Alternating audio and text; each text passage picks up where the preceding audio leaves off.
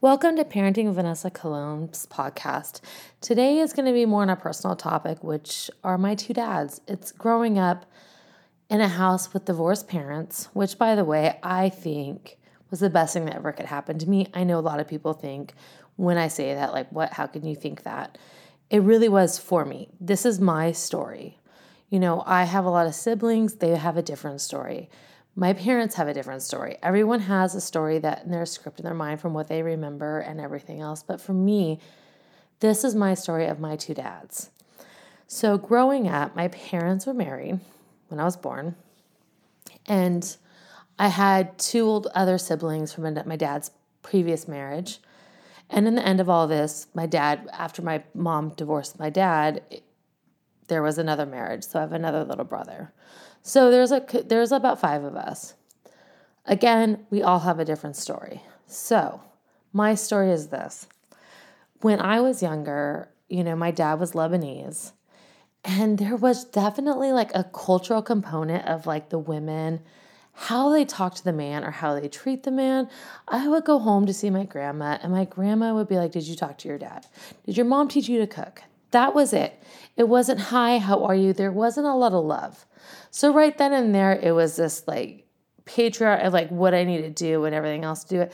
And my, and my grandpa was like, I got to be honest, he was like six foot five and huge, huge, and a wrestler, you name it. But like he didn't talk a lot. Like I just remember even when he, when he when I went to his funeral, I mean, the casket was open and his chest and his hand was hanging out.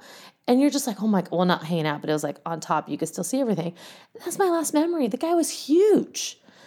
And there wasn't a lot of, I didn't feel a lot of warmth. Again, my story, I know some, my siblings would probably disagree with me, but this is how I felt. I also look like my mother. I'm blonde hair, you know, similar traits and everything else like my mother. And I don't think she was the most liked person at the time in the family. So it makes sense. You know, I walk in, you know, right away it's like, well, what did your mom teach you? What are you doing? And they just loved my brother. You know, my brother could do no wrong. And I just think that that is like the cultural and the mentality at that time. Like, men can do no wrong, right? Like, whatever they do, you just forgive and you move on and you go. Well, you know, it's a little different with my mother. So here we are. Um, my dad had multiple affairs. And this is where, you know, my mom left. And it was just, it was a lot. And I totally get it. And I respect that. And like, I couldn't be with someone that was having affairs um, on that piece. But either way, she left. But I look a lot like my mom. So there was just a lot of stuff that was always coming at me as a kid. And it was just almost like I'm getting punished for my mom's choices or whatnot. And then the divorce happens. Again, the best thing for me. And the next thing you know, my mom meets somebody, this amazing person who's Israeli. So understand we go from a Lebanese background, which are Christian Lebanese, to an Israeli. So I always say, I always tease my mom, she likes Middle Eastern men. But growing up, you know, here I have a stepdad who is very, I don't want to say conservative, but like conservative in his own way, right? Um, if there was like a somewhere an underwear, you know, commercial, he would make sure that it turns off. You could not watch it with us. Like he's just very conservative in his values and how he is and what he does. And he was very consistent. And he was always there when he said he was going to be there. So here we have now, you know, I have at this time, let's just say, let's fast forward to like my parents were divorced. I was like four or five. Fast forward to age eight. So now I have two sets of parents. Okay, completely different. And by the way, my stepmom's from Germany. My stepdad's Israeli. My dad is, you know, here. My mom's, you know, here. I mean, not not. I mean, their culture, whatever. But um, so they come in and as a kid i i have these vivid memories of every time my dad was going to pick me up from school i would go homesick. And there was a sense of like i i just never wanted to be with my father. He was always you know cracking jokes. He was constantly like if it was Sunday, if there, there, was a football game, you know, he would lock the door and keep us outside. He'd be like, okay, you guys are gonna do yard work while the whole game's going on. He never really wanted to be with kids. I didn't feel like he really wanted to have children. I think it was almost like, oops, I had these kids and this is what I'm doing. And whenever I was with him, he was always talking about my mom, like always. It was always your mom did this, your mom did that. And it got to a point where like even going don't mind my dog in the background it's just going to happen throughout this podcast and even when i would you know even as like going into my teenage years it was always the same stop it was always the same thing you know about my mom my mom oh she just wants money or she wants all these things it was never about my relationship with my dad it was never this this relationship where he got to know who I was. It was always, well, Vanessa's strong. She can do things. She's going to do anything that she wants to do, which is great. But I needed a father. Now let's go to my home where I am. I have a stepdad who, if I lied, got yelled at. I was always yelling at me. It was always, you need to be honest. He never left my mom's side. And if he says he was going to pick me up at two o'clock, he was going to pick me up at two o'clock. If my dad, if my, I call him the sperm donor, you might commit that way. If my dad, my actual biological father, said pick me up at two o'clock, it might happen or it might not.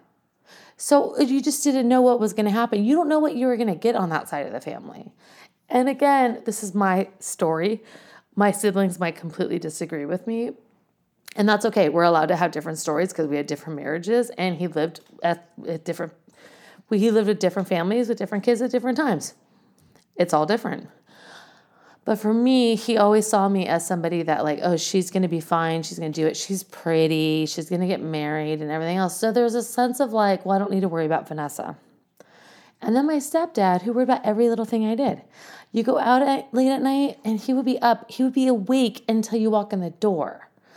You know, I would go to see my dad. I'm sick, and he's like out the door for work, which I get it. Like, not a, you, you have to work but he could have you know done a little bit more but my uh, then my stepdad's like okay he checks on me in the morning then he comes back in the afternoon and then checks on me for lunch like i have five check-ins like i actually stopped telling my dad when i'm sick because it's almost too much so you have to understand the comparison right there that i'm able to be like okay what does a child need to feel secure what does a child need to feel loved and then as i've gotten older you know like my graduation for example my graduation was I called my dad, and here you go.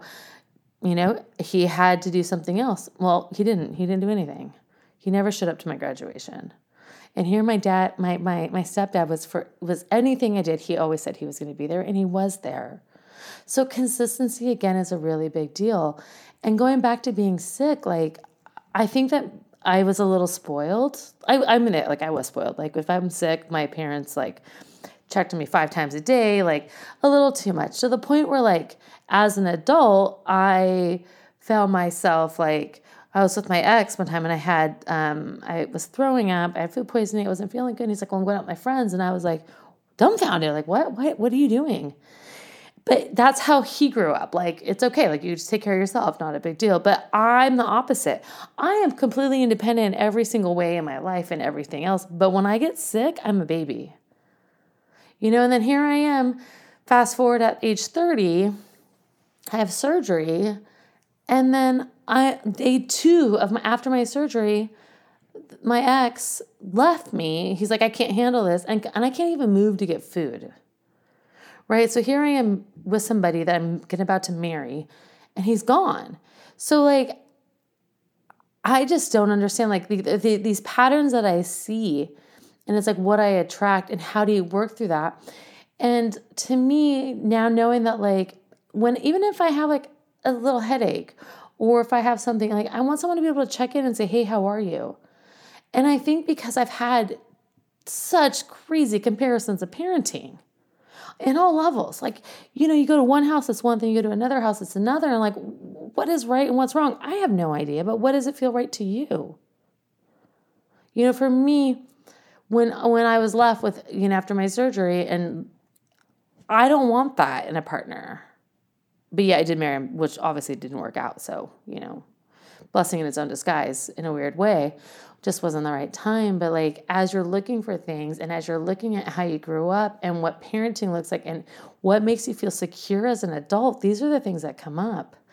And for me, my I, the sperm donor father that I had, I don't know if where I would be without my stepdad. My stepdad has showed me so much love and compassion.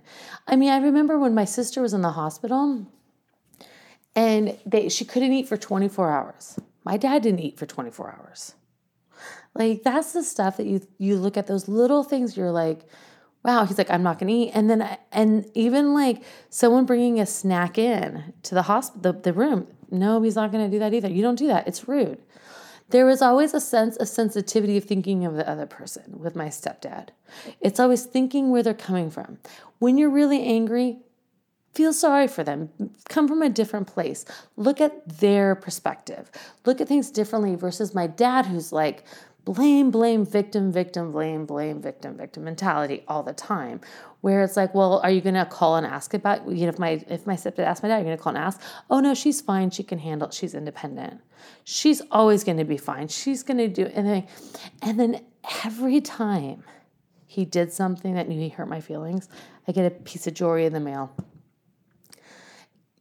obviously started looking at my mom's jewelry box because she's got a lot of jewelry. So there's, you know, a pattern with his behavior too. But where I started sending jewelry back, I'm like, you can't buy, you can't buy a child's love.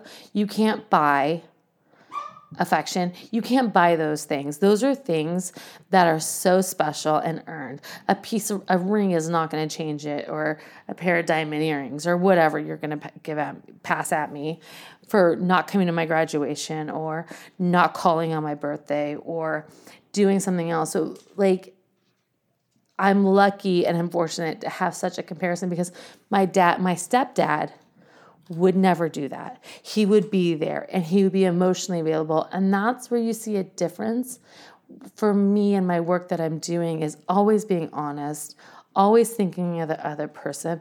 And how do you make that person feel secure? Because money doesn't buy things, money can't make you happy but it's the things that you do in the everyday life that matter.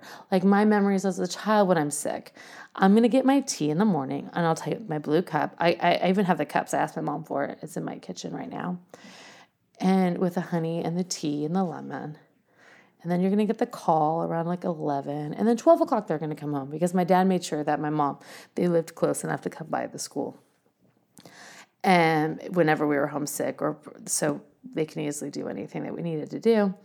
And then they come back and check on us again, even though that was really annoying at the time. And you're just like, oh, God, stop. But when you don't have that, you see the difference. When you have a parent that's completely inconsistent and empty in your life, and then another parent that's stepping in who's not biological, is a very big different thing. And for example, like my grandma, who was completely so cold and just, I don't know, like everyone has these great memories of her. I don't have one. I mean, I used to cry to go see my grandma. And so after that, I mean, even when my grandma passed away, like she was sick and she actually apologized to me. And I got to tell you, that was one of the most profound moments because it's like forgiveness is a really big deal for me and letting go, like not holding on to things. You have to let things go you can't hold on to it because it just eats at you inside in my opinion. And like it just goes and it, i don't think it's healthy in any way. So we have one side of my grandma. Again let's go back to my stepdad's grandma savta who is like five foot i don't know or four foot eight probably who didn't speak a word of english. And i met her and all of a sudden it was like this bond that i can't even explain. It was so strong. Again no english it was all the nonverbal communication. It was all those things that meant something to me and all the memories. Even to the point, like, okay, you might not think this is funny, but it was really funny. I mean, I remember one time she was pretending, she's a smoker back in the day and she would smoke. And so like she put a cigarette close to my arm and I actually like bumped into it on accident and kind of burned myself. But it was just one of those moments of like, oh, Vanessa, really? But like we laughed at it and i know it was a joke and it was not anything there but it was just it just came from love it was just we were always teasing one another and i think i did something else with another hot pan i don't even know so before you go thinking that this was just uh, not fun it was very different than what it is and so please no judgment because she's one of the most amazing human beings i've ever met and you could feel the love. You don't need to know the language. You don't need to speak a word to know how you feel when you walk into a room with people that love you. And my dog loves me, as you can see. So, with that, I want you to talk, think about as you're parenting and as you're creating memories with your child, what will they remember? It's not the items, it's not the gifts, it's the memories, it's the time spent. It's the it's the traditions that you do and the quality time. And I'm very lucky that my parents are divorced because I don't know where I'd be right now not seeing how another man or a partner would be with someone in their life because my dad has been there every single time. He might not be able to tell you every little detail about me when it comes to my schooling or what I'm doing and everything else, but he could tell you how I was feeling every step of the way, what was going on with me emotionally. He was always emotionally available. And that to me is what parenting is about. And I'm grateful for such an amazing dad that I call Ben, and I love him. Those are my two dads. And with that, do what you want.